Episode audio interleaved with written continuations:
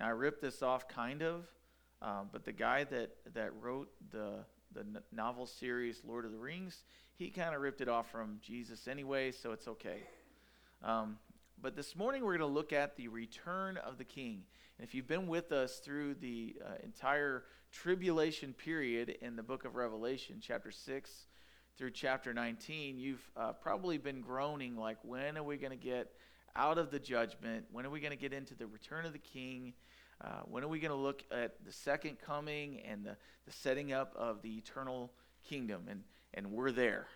Today we end tribulation and we come into the return of the king. And so uh, this awesome painting is there to kind of explain some of it. But, but before we get there, let's go ahead and just start in chapter 19, in verse 1. After these things, I heard a loud voice of a great multitude in heaven saying, Alleluia! Salvation and glory and honor and power belong to the Lord our God, for true and righteous are his judgments, because he has judged the great harlot who corrupted the earth with her fornication, and he has avenged on her the blood of his servants shed by her. And so in verse 1 and 2, and we'll continue on through verse 1 and 6, 1 through 6, but in verse 1 and 2, we see the phrase again that we saw in chapter 1, verse 19, and then in the beginning of chapter 6 after these things, meta tauta. After these things, he says, he hears a loud voice. Remember, this is John. He's on the island of Patmos. He's being given this vision by the Lord. And as he gets this vision, he hears a loud voice of a great multitude that are in heaven. So they're hearkening, they're, they're able to somehow know what's going on on earth, this great harlot, Mystery Babylon, and then Babylon the Great, the city that we looked at last week, have been destroyed, they've been judged, and they are saying, Alleluia. Salvation and glory and honor and power belong to the Lord our God. What's interesting about this is this is the Alleluia chorus. And I won't sing it for you because I can't this morning, but the point is, I didn't realize this till this week, but the New Testament never uses the word alleluia, which means praise the Lord, until Revelation chapter 19. I don't know about you guys, but that baffled me when I heard that. It's not in the New Testament until this chapter, which is fitting because it's going to describe not only the final judgment of the wicked, but also the return of Jesus. So, what more fitting place in Scripture to see the word Alleluia, which means praise the Lord? And if you've been with us through all of these chapters, chapter 6 through 18 so far, maybe you're like me and going, Praise the Lord, we're finally out of these judgments and these great, terrible things that are happening. But then in verse 2, we see that praise is happening in heaven, but we haven't seen the completeness, the, the, the period at the end of the tribulation sentence yet. Praise is happening in heaven even when tribulation is continuing on earth. And as believers, we have the opportunity. We don't have to wait until heaven when all of the so be it, the amen, all of the promises are fulfilled to worship God. We can do it now. In the middle of chaos, in the middle of confusion, in the middle of virus scares, in the middle of is the government going to go down, in the, in the middle of whatever it is you have going on that has caused anxiety in your life, you can praise God and say, Alleluia, for power and glory and honor belong to Him even now before He hasn't completed all of the things that feel like they're intention right now. He is worthy of our praise the Lord. We don't have to wait till the chapter 19 that we will experience per- personally. We can say hallelujah and echo the praises of heaven now. So in verse 2, praise is happening in heaven even when tribulation continues on the earth. But here's where the mature Christian life is set apart from the murmuring and the complaining Christian. Murmuring versus maturity is shown when amen happens before our circumstances change. Read all throughout the Old Testament. Victory is had before victory is obtained practically. Victory is had in praising when things aren't yet fulfilled. And so, amen, where they say, Alleluia, praise the Lord, because they see what's coming. But then they also say, Amen. Now, if you know anything about the Bible, the word amen means so be it. We say at the end of our prayers, and sometimes we say it not really knowing what it means, but the word means so be it. There are two words in our language that no matter anywhere you go around the world, the word alleluia is in every language, and the word amen is in every language. Isn't that kind of interesting? And so, everyone around the world, when you say the word alleluia, they know what you mean. And everyone around the world, when you say amen, they know that it means so be it. And so I don't think that's a coincidence. So they're saying right now, righteous and true are your decisions, Lord. You are in control. Now, if they're looking at what we've been reading about through the Great Tribulation, you might be tempted to go, Is God in control of that? Is God causing the case? Is He judging that? This is a loving God. We know Him in Jesus. Why would a loving God do X, Y, or Z from chapter 6 all the way through 18? Well, because He's righteous and because He's just.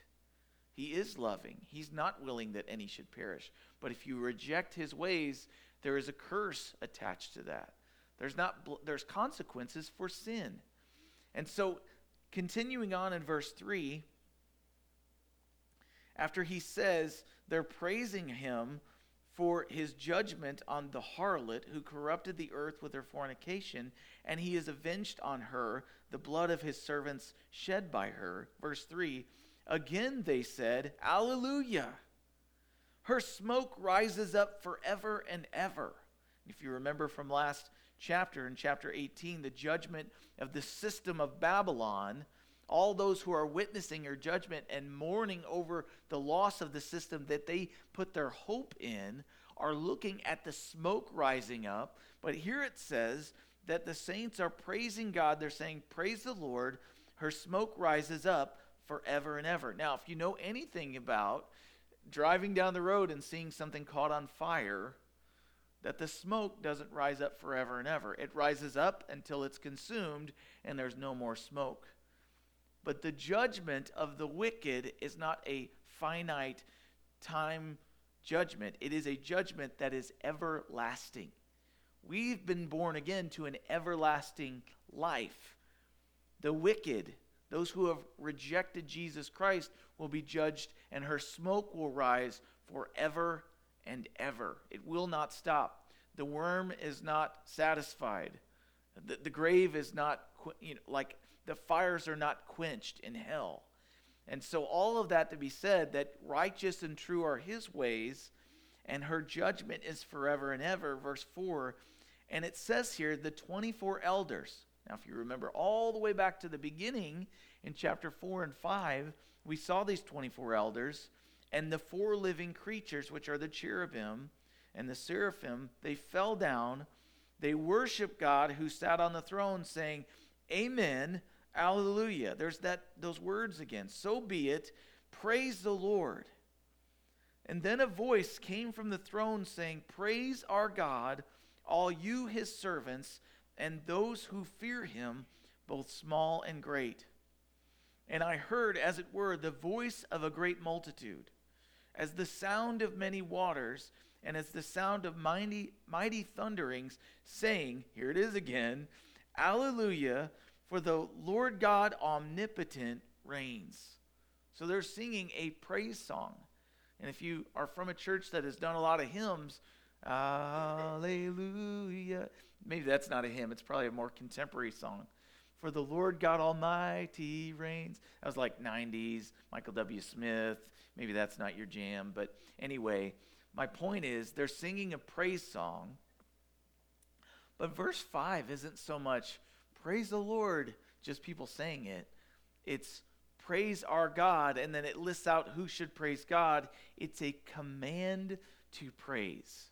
Now, we're Americans. We like to do what we like to do. And if someone tells us to do something, we're apt to go, I don't really want to. Even if it's something we want to do, we will back off and go, Well, I was going to, but now you're making me. I ain't doing it. But the voice comes from heaven and says, Praise the Lord, all you his saints, his servants, those who fear him, both small and great. So it says, Praise our God. And then it lists who? All his servants. All you who fear him. All with and without positions. Those who are from high estate and those who are lowly. All of you praise our God. Now, I think this is kind of something we struggle with because we don't feel like we should have to serve anybody. And yet, the first call to praise our God is to servants. Do you see yourself as a joint heir with Jesus and not a servant of Jesus? When people ask you to do things for Jesus, do you get all in a, in a spot where you're verklempt and you're like, well, I don't like being told what to do? Or is your heart that you're willing to serve when God calls you to serve? Here it says that all the servants that are in heaven, it calls them servants, not just sons and daughters, but also servants. It says, Praise the Lord. And it is a command. It is like a, a worship conductor. It is like a, uh, you know, the leader of an army, a general saying, Get your battle clothes on, let's go. But here he's saying, Praise the Lord. And then verse 6, Alleluia. They're saying, Praise the Lord because God, omnipotent, reigns. Now, there are lots of words in the Bible that I think I know what they mean, but when I come across them, I look them up again just to make sure I haven't mixed it together. And this was one of them omnipotent.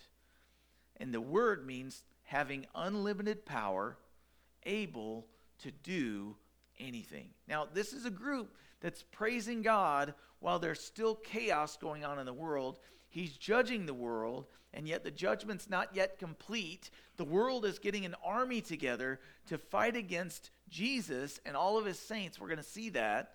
But here it says that before the battle is won, practically, the saints are praising God for his unlimited power. He can do anything. Can God make a rock that he cannot pick up? Yes. and no. And yes. And like it's confusing, but the point is is they are praising God because he is able to do anything. How many of you in your prayers struggle with that? Can God do anything or not? God took a leprous man and healed him by touching him. By the way, touching a leper is how you contract leprosy. It's not how you heal it. He can do anything. He can wash us of our sins. He can raise the dead. Matter of fact, he proved it. 1 Corinthians 15 is all about his resurrection. He can raise the dead, folks. And yet, I think many times the things we struggle with the most is we think our situation is harder than raising from the dead. We do. We struggle with that. And yet, they're praising him as the one who can do anything. And it's a celebration over God's power to do whatever he wants, even though he hasn't fulfilled every promise yet. And so, verse 7, he goes on to say, let us be glad and rejoice and give him glory.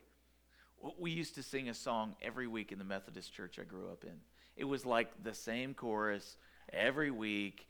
I got so tired of it, but it's stuck in my head now. This is the day, this is the day that the Lord has made, that the Lord has made. Let us rejoice, let us rejoice and be glad it and be glad in it. This is the day that the Lord has made. I will rejoice and be glad in it. This is the day, this is the day that the Lord has made. And we sing that as a pick me up in the morning. But do you know what that verse is about? This day. The day where God unleashes wrath on his enemies. It wasn't a pick me up song.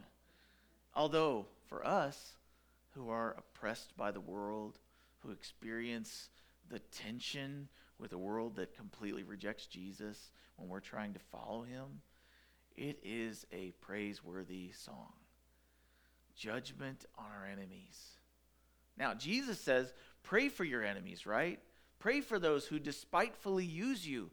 Pray for those who would mock you. Pray for those that actually accuse you of wrong even though you haven't done it. Pray for them because if you don't pray for them and they don't get saved, they will be judged just like you would have been before Christ. So, this is the day that the Lord has prepared. This is the day. It's going to be done. And all of his enemies will be laid flat, they will be made his footstool. He will put his foot down on them and they will be done. Be like David when he conquered Goliath. He put his foot on his neck of Goliath and then he chopped his stinking head off. That wasn't unrighteous. David didn't do that to prove how great he was. David did that because that man was blaspheming God. Vengeance on God's enemies and on the enemies of God's people vengeance on the people that have been spilling the blood of the saints for centuries. They're doing it right now, folks. People that hate the cause of Christ and his people are lopping off the heads of believers because they believe in Jesus, not because of their call to arms and war. And so, this is the day the Lord's talking about, and it is a celebration for the saints. So, in verse 7, He's saying, Let us be glad and rejoice and give him glory, for the marriage of the Lamb has come, and his wife has made herself ready. And to her it was granted to be arrayed in fine linen, clean and bright, for the fine linen is the righteous acts of the saints. Then he said to her, excuse me, then he said to me, Right, blessed are those who are called to the marriage supper of the Lamb. And he said to me, These are the true sayings of God. And I fell at his feet to worship him. But he said to me, See that you do not do that. I am your fellow servant and of your brethren who have the testimony of Jesus. Worship God, for the testimony of Jesus is the spirit of prophecy. And so he says, The groom. He talks about a groom, he talks about a bride. And we sung about that this morning, right? like a bride waiting for her groom will be a church that's ready for you. And this is the day, this is the moment we were just singing about. It, they're praising God for who He is. And then He says um, in verse 8, To her it was granted, excuse me, verse 7, Be ready, for the marriage of, of the Lamb has come, and His wife has made herself ready. And to her it was granted to be arrayed in fine linen, the right to wear the, the pure linen, the pure, beautiful white dress of a bride. It was granted to her the right to wear that dress. Clean and bright, for the fine linen is the righteous acts of the saints. She's adorned not just in a garment, but she's adorned in her works. It's her works that make her beautiful, not her garments. Her garments are what she has done with what she's been given. And so the groom is here is Jesus Christ, and he's appearing like a groom coming back to receive his bride. In a Jewish wedding, you would be betrothed to your husband, and there would be a dowry paid. And at the point that the dowry was paid, the man would not, okay, let's set a date. He would leave. And he would go and he would leave the family to prepare a place. And he would build a lean to or some sort of building onto his parents' house, his father's house, if you will. And as he prepares that place, the, the bride wouldn't know when he was coming back. It would just be when he's done. When he gets all the materials, when he gets all the lumber, when he builds on this house, when it's prepared, when it's ready for her to come in and for them to consummate the relationship, then he would return for her at an hour that she did not expect. And then as she, he returned, he would take her away for the marriage feast. And there would be a feast for days. Many people would never go on a vacation. This would be the time where they would let loose. And the, the, the, the father of the bride would put on this celebration and they would spend buku. You think our weddings cost a lot? They would go to the nines because they wouldn't take vacation the rest of their life. This would be the time where they would do it. And so they would celebrate the consummation of the marriage, and there would be weeks. People would take vacations to celebrate with the, the couple. And so Jesus comes back for his bride. She is adorned in her works, she's adorned with the righteousness of Christ. But I want to talk about what we've been clothed in. He's talking about righteousness here. But if you turn with me to Isaiah in chapter 64, I've mentioned this many times before, but I don't know if I've actually gone there. In Isaiah chapter 64, Isaiah talks about our works. It's kind of hard to get to, but if you get to Jeremiah as you're turning left, you're almost there. Isaiah chapter 64. Almost there. Some of you on your phones are like, I'm already there. Totally just beat you. Isaiah chapter 64 and verse 6. And I'm in ch- chapter 66. Pages got stuck together. Isaiah is talking about us as his people.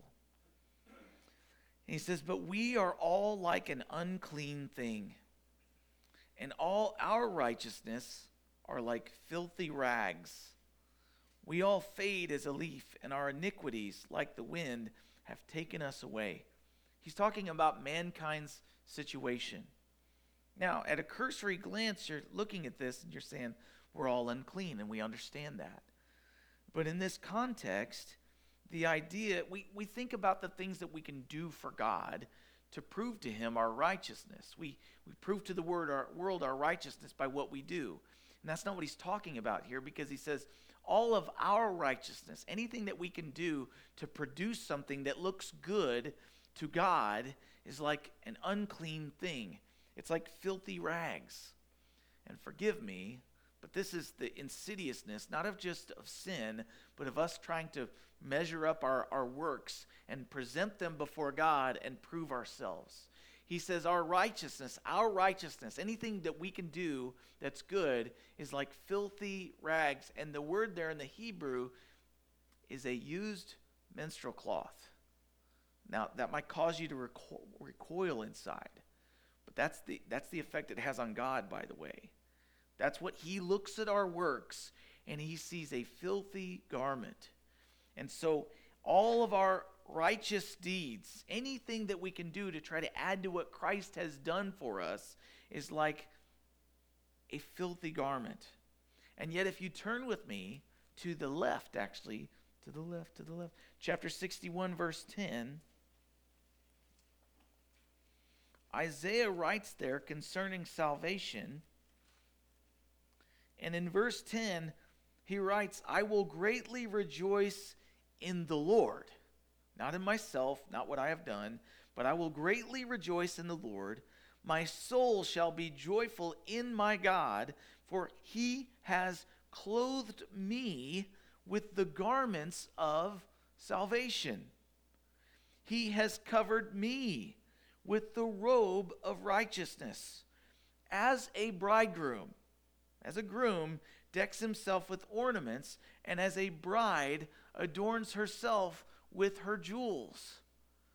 For as the earth brings forth its bud, as the garden causes things that are sown in it to spring forth, so the Lord God will cause righteousness and praise to spring forth before all the nations.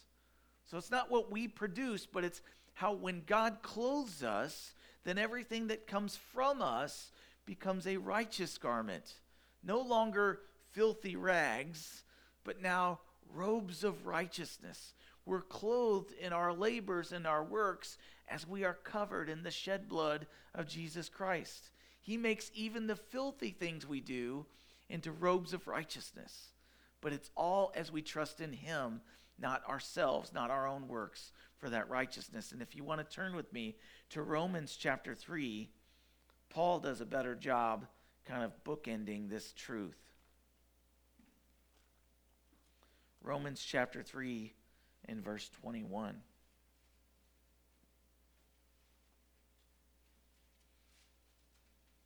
He says, But now the righteousness of God apart from the law is revealed.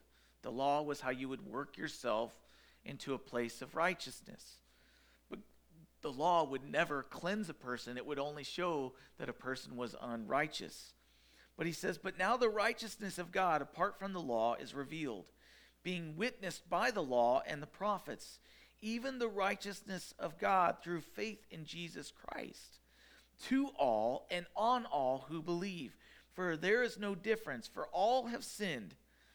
They've fallen short of the glory of God, being justified freely by his grace through the redemption that is in Jesus Christ whom God set forth as a payment that turns away wrath by his blood, through faith, to demonstrate his righteousness, because in his forbearance God had passed over the sins that were previously committed, to demonstrate at the present time his righteousness, that he might be just and the, the one who justifies the one who has faith in Jesus Christ. So our righteousness now is had by faith in Jesus.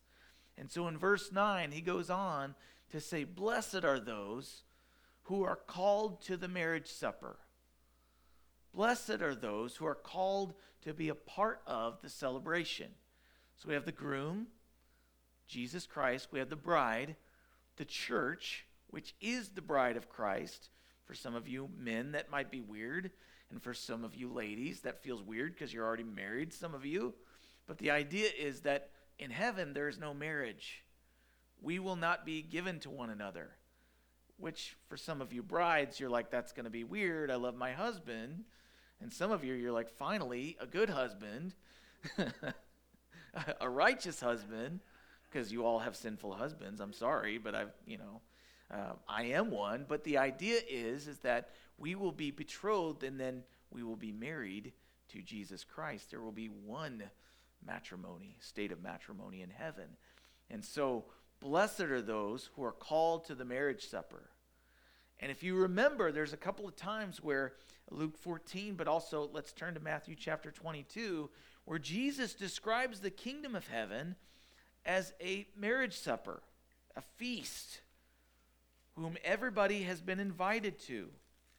There's distinguished guests. In Matthew chapter 22, starting in verse 1, he says a famous phrase the kingdom of heaven is like. Jesus is always trying to tell us what heaven is like by giving parables, something that we would understand to describe something that we, at this point, have a hard time understanding. Jesus answered and spoke to them again by parables and said, the kingdom of heaven is like a certain king who arranged a marriage for his son. And he sent out his servants to call those who were invited to the wedding, and they were not willing to come. Again, he sent out other servants, saying, Tell those who are invited, See, I have prepared my dinner. My oxen and fatted cattle are killed, and all things are ready. Come to the wedding. But they made light of it, and they went their ways. One went to his farm, another to his business, and the rest seized his servants and treated them spitefully and killed them. But when the king heard about it, he was furious. And he sent out his armies and destroyed those murderers and burned up their city. And then he said to his servants, The wedding's ready, but those who were invited were not worthy. Does that sound like the tribulation? God's invited his creation, he's invited people to come and be a part of this wedding feast. But there are many who have called this wedding a, you know, a light, they took this wedding lightly. And so they were busy. They went to their farms. Hey, I got stuff to do. They went to their businesses. That's where their worth is, that's where their treasure is. And what it says here is that those who are ungodly, the rest, they seized the servants and they, they spilled their blood. But when he sent out his armies and destroyed those murderers and he burned up their city, singular, Babylon, last week, then he said to his servants, The wedding's ready, but those who were invited were not worthy. Therefore, go into the highways, and as many as you find, invite to the wedding. So those servants went out into the highways, gathered together all whom they found, both bad and good. I underlined that in my Bible. And the wedding hall was filled with guests. But when the king came in to see the guests, he saw a man there who did not have on a wedding garment. There's this idea of garments again. So he said to him, Friend, how did you come in without a wedding garment? And he was speechless. And then the king said to the servants, Bind him hand and foot, take him away, and cast him into outer darkness. There will be weeping and gnashing of teeth. For many are called, but few are chosen. Now, I don't know about you guys, but I read this story and go, man, this king's pretty furious. Like, you don't come to my wedding feast, I'm going to send an army to kill you. Whoa, seems out of hand. And then finally, there's a group of people that do come, and one man is in there found not to be wearing a wedding garment. And then he sends him out and then says, The man who sent out, there will be wailing and gnashing of teeth. So he's not talking about a literal wedding, he's talking about the kingdom, right? And the good and bad are called into the kingdom, but when they are sent out because they didn't come in wearing the right garment, it's not because they didn't wear the right clothes and he's showing partiality. See, in that day, if you were called to a wedding, you wouldn't get your nice, I'm going to buy a new dress for this wedding.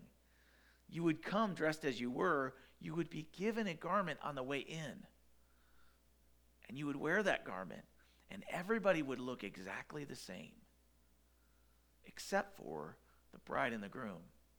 See, the wedding would not be about you, it would be about the bride and the groom.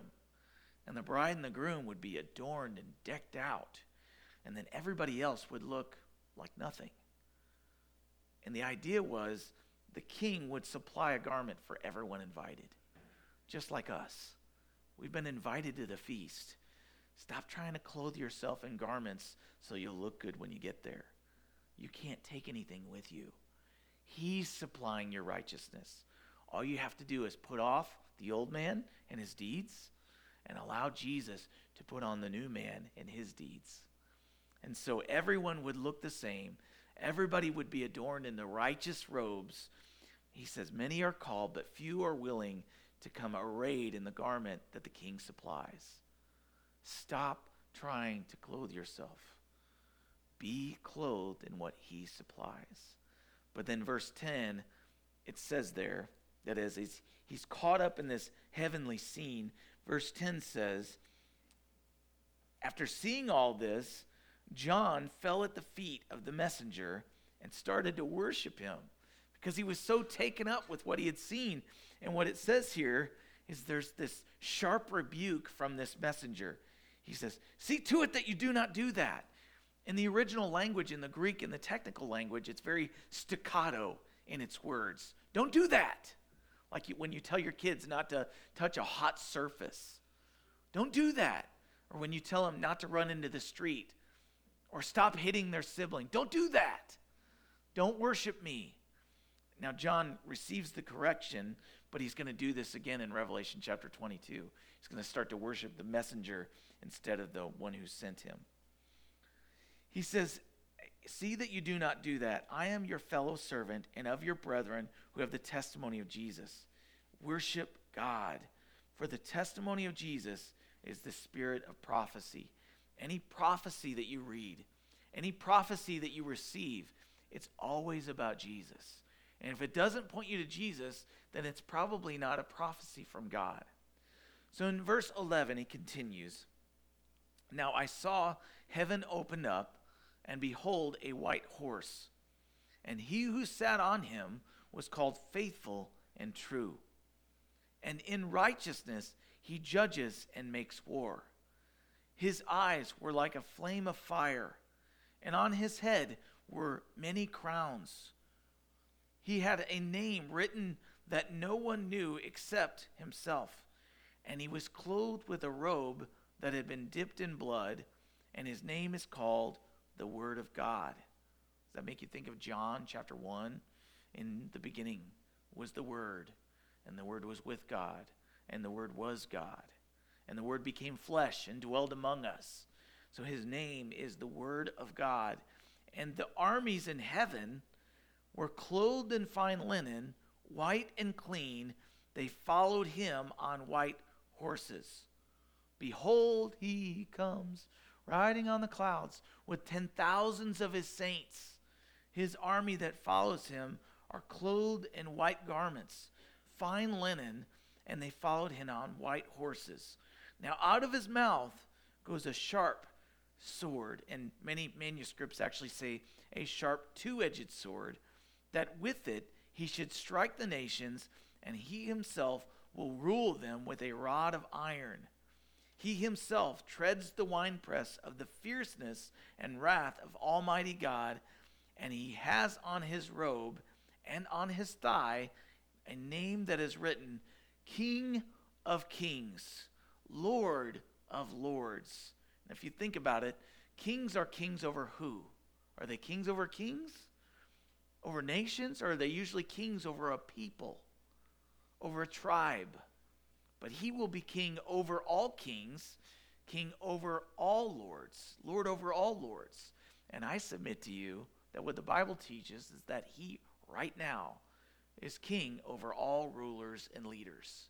He is Lord over all rulers and leaders. And you may not think that because there's been some pretty ungodly kings, but even the Old Testament says that God chose Nebuchadnezzar. He chose Pharaoh, who enslaved his people for 400 years. He chose these ungodly leaders because he uses even the wrath of man to bring about his plans and to praise him. Nothing can stop his plans. Remember, our Lord God omnipotent, he can do anything, reigns. And so, as we see this, what I want to point out to you, and I don't have time this morning, but in First Chronicles in chapter 15, King David has actually already tried to take, remember, the Philistines had stolen the ark of the covenant, and they had taken the ark and put it on an ox cart, and when they stole it, the enemies of Israel were able to defeat the Israelite people. And so, fast forward, they've been given the, the cart back that had the oxen and it also had the Ark of the Covenant. It's returned. The glory is returning to Israel. And so King David goes out there presumptively, takes the cart, has worship leaders, and actually starts to lead worship. And when he leads worship, he actually travels and he starts to lead worship and travels. And because they're not carrying the ark, the presence of God, on their shoulders, like the Old Testament law said, one of the guys reaches out because it starts to stumble. Even though it's on a new cart, didn't have the shock absorbers, starts to roll off the cart, and one of the guys reaches out, touches the ark, and it instantly kills him. Because they didn't follow the rules of how the ark was supposed to be brought into the temple. And so David freaks out. He puts he leaves the, the ark in the place that it's in. It actually ends up being a blessing to the man that allows it to be stored there. And years later, David kind of backs up. He reads the Old Testament. He goes, Oh, wait. We tried to usher in God's presence the wrong way. And so they go back out there. They put the rods in the little eyelet holes on the sides of the ark. He gets the right people from the right tribe, and they put the ark up on their shoulders. And then he sends the worship leaders, the people that play the harp and the lyre. Not liars, but L Y R E, the ones that play this musical instrument. They play the worship instrument. They, they, they praise the Lord, and every six feet, David makes a sacrifice. He does not want to transgress God. And so, as they travel back into Israel, they usher in the presence of God on the shoulders of praise. Now, all of that is a segue to point out that we've already seen the praising taking place. And now we're seeing the presence of God being ushered in. And we see that the tribulation is coming to a close. But remember, what was the tribulation's purpose? It was to wake up the nation of Israel, to shake them out of their slumber. Your king is returning. Don't miss him again. But also to shake up the heathen, the ungodly, the unrighteous, the Gentile nations, to allow the things they trusted in to crumble and fall so they'll look to something that they can trust in, someone who will not crumble and let them down. But then also to make up for the kingdom, to make up the bed, to make up the nation, to make up the world, to cleanse it, to purify it, and make way for the king to return. Verse 11 through 16, here he is. He's coming in. He's on a white horse, no longer the colt, the foal of a donkey under a banner of peace, but now he's coming in as a husband, but as a conquering king, coming in to set up his kingdom. He will mete out righteous judgments and righteous wars on his enemies. There are righteous wars. They will come through Jesus. He's wearing a, a robe that's been dipped in blood. And Isaiah chapter 63 describes this robe that's dipped in blood from treading out the winepress. And we read that a couple of chapters ago. He says, Put in your sickle because the harvest is ready and then stomp out the, the grapes of the wrath of God. He's, he's crushing the grapes. There will be blood from grapes on his robe because he will be the one judging and pouring out his wrath on the nations. And we also saw his robe being dipped in blood, and it's referenced in Revelation chapter 12 and Revelation chapter 14. But then notice who's following behind him. Jesus said, If anyone would follow me, he must take up his cross, deny himself, and come after me. And that following Jesus doesn't stop in this life. They will also be servants, and they will also be a part of the army that follows him from heaven to earth because the army and the battle that's going to take place in Armageddon, we've heard it described multiple times. We're going to see it very clearly take place in today's chapter. But the army that's with Jesus is clothed in fine linen white and clean linen, and they're going to follow on white horses. Now, my question for you is, and I've always had this question about baseball uniforms why are they wearing white? And you moms are going, yeah, exactly. I know it's a cooler color. I know it looks cool when they slide into home. But my question is always, why are they wearing white garments on a brown dirt field? Maybe many of you moms have thought the same thing. But my point is, is that this army is clothed. Did you notice this? Not only in white garments, but it says fine linen. You don't wear fine linen, you wear a chain of mail. You wear a breastplate. You wear a shield. It doesn't describe any of that. Ephesians 6 says that right now the believer is to be prepared for battle, the helmet of salvation, the breastplate of righteousness, the sword of the Spirit, eh, the, the, the belt of truth girding our waist, the feet shod with the preparation of the gospel. Blessed are the shoes, the, the feet of those that carry good news. But none of that's described here. It says they're clothed in fine linen. That's what you wear to the ball. That's what you wear to go to a banquet. And so as they come in on these white horses, they're adorned not in battle clothes, not in the finest Kevlar, not carrying AKs or ARs, but actually coming in riding on horses, following Jesus. I believe it's because they won't actually be needed. They're his posse, they're the ones that bring him glory, But when the battle takes place, he doesn't need a posse. He doesn't need anybody to fight with him. He's going to say the word and it's going to be over. He's going to drop the hammer or the sword, if you will. The armies won't be needed.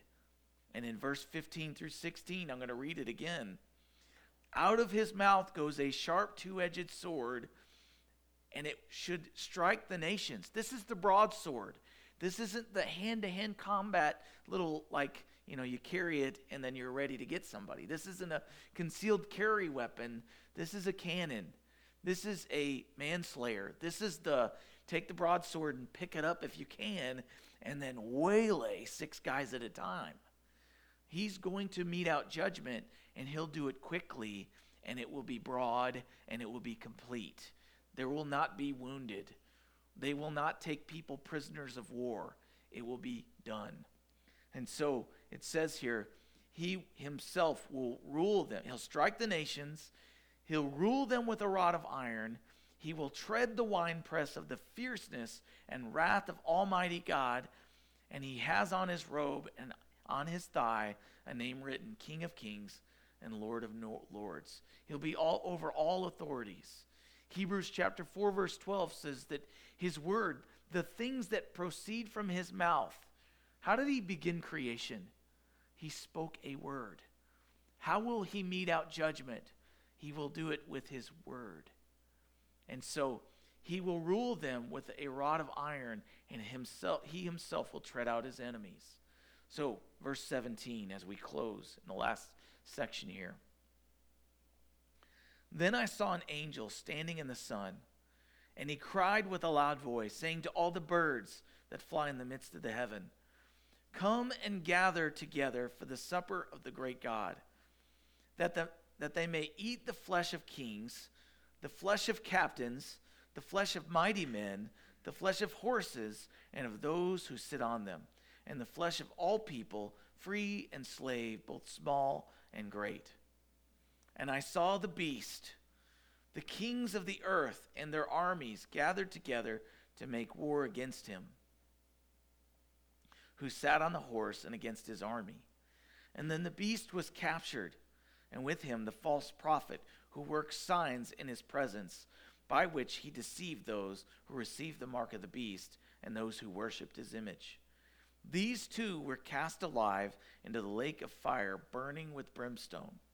And the rest were killed with the sword which proceeded from the mouth of him who sat on the horse, and all the birds were filled with their flesh. Now that's gruesome. That's yucky. But verse 17 through 18, it says the angel calls the shot. It's like Babe Ruth stepping up to the plate, going, I'm going to put it right there. And he's saying that not about himself, but he says, Hey, hey, birds, gather around. You're about to have a feast. God's going to provide for you something to eat, and you will be filled with the flesh of kings. You'll be filled with the flesh of their horses. You'll be filled with the flesh of these rebellious nations they're going to go down. So he calls the shot like someone who's seen the end of the movie, but he's talking to the birds. Verse 19 everyone is gathered to war against Jesus Christ. Now remember, in the past few chapters, it says they're gathering together to war against the Lamb. Again, not the greatest mascot you could put on your breastplate if you're going into battle. Uh, we fight for the Lamb and we're going to slam. But everyone's gathered to war, and this is the battle of Armageddon. And in Psalm chapter 2, this is described in verse 4 through 6. And I'm going to turn there real quickly because it says there, Why do the nations rage? And we'll get there if I can turn a little quicker. I really need to work on my Bible drill skills. Psalm chapter 2, verse 4. In verse 1, it says, Why do the nations rage? And the people plot a vain thing. The kings of the earth set themselves, and the rulers take counsel together against the Lord and against his anointed, saying, Let us break their bonds and pierces and cast away their cords from us. But he who sits in the heavens shall laugh. The Lord shall hold them in derision. He shall speak to them in his wrath and distress them in his deep pleasure. He'll speak to them. That's how he'll battle. Yet I have set my king on my holy hill of Zion. I will declare the decree. The Lord has said to me, You are my son. Today I have begotten you. Ask of me, and I will give you the nations for your inheritance and the ends of the earth for your possession. You shall break them with a rod of iron. He shall rule with a rod of iron. You shall dash them to pieces like a potter's vessel. Now, therefore, be wise, O kings. Be instructed, you judges of the earth. Serve the Lord with fear and rejoice with trembling. Kiss the Son, lest he be angry and you perish in the way. When his wrath is kindled but a little, blessed are those who put their trust in him. And so, blessed are those who are called to the wedding feast and yet those who don't. He says, I, in verse 20, the beast and the false prophet. So, verse 20 and 21, two short verses are all it takes to sum up this battle. The efforts to war against our Creator, done in two verses. Verse 20, the beast and false prophet are immediately captured and they're contained. And the word of God, verse 21, the sword of the Lord proceeds from Jesus' mouth and kills the rest and all the enemies of God become bird food. Now, there's a verse I want to show you real quick in Matthew chapter 24 that I have always been confused about until just the other day. Matthew chapter 24 in verse 28. We'll start in uh, verse 15 where he says, Therefore, when you see the abomination of desolation, this is all about the Great Tribulation. Spoken of by Daniel the prophet, standing in the holy place. Whoever reads, let him understand. Let those who are in Judea flee to the mountains. Let him who is on the housetop not go down to take anything out of his house. Let him who is in the field not go back to get his clothes. But woe to those who are pregnant and those who are nursing babies in those days. Pray that your flight may not be in winter or on the Sabbath for then there will be great tribulation, such as has not been seen since the beginning of the world until this time, no, nor ever shall be. And unless those days were shortened, no flesh would be saved, but for the elect's sake, those days will be shortened. Then, if anyone says to you, Look, here's the Christ, or there, do not believe it, for false Christs and false prophets will rise and show great signs and wonders to deceive, if possible, even the elect. I've told you this beforehand. And then we saw all of this described in the tribulation. Therefore, verse 26 if they say to you, Look, he's in the desert, do not go out. Or look, he's in the inner rooms, don't believe it. For as the lightning comes from the east and flashes to the west, so also will the coming of the Son of Man be. He will set his feet on the Mount of Olives. He will come from the east to the west, setting up his kingdom in there on the Temple Mount. For wherever the carcass is, now think about the context of Revelation 19. The birds will be filled with the flesh of these kings and these rulers and these horses. Where the carcass is, there the eagles, the birds of prey, will be gathered together. It's all about this feast of birds that will be upon all of the ungodly that have just been killed in the valley of Armageddon. And so all of a sudden that verse makes sense in the light of this passage. They will be filled with the, the flesh of the ungodly. So, I want to read in Psalm 1, and I should have kept my place there to close. In Psalm 1, the psalmist kind of gives us our two options. Talks about the righteous, we talked about how to be righteous, talks about the wicked. But in Psalm 1, there's a blessing and there's a curse. He says, Blessed is the man who walks not in the counsel or the strategies of the ungodly, nor stands in the way of sinners, nor walks along the path of sinners, nor sits in the seat of the scornful. But his delight is in the law of the Lord, and in his law he meditates day and night. This man shall be like a tree planted by rivers of water that brings forth its fruit in its season, whose leaf shall not wither, and whatever he does shall prosper. The ungodly, though, are not so. They are like the chaff which the wind drives away. Therefore, the ungodly shall not stand in the judgment. Up until the end of the judgment, they're still trying to stand against God. But here it says in Psalm 1, you have to dig. It says, The ungodly shall not stand in the judgment, nor sinners in the congregation of the righteous. He separates them, no longer mixed.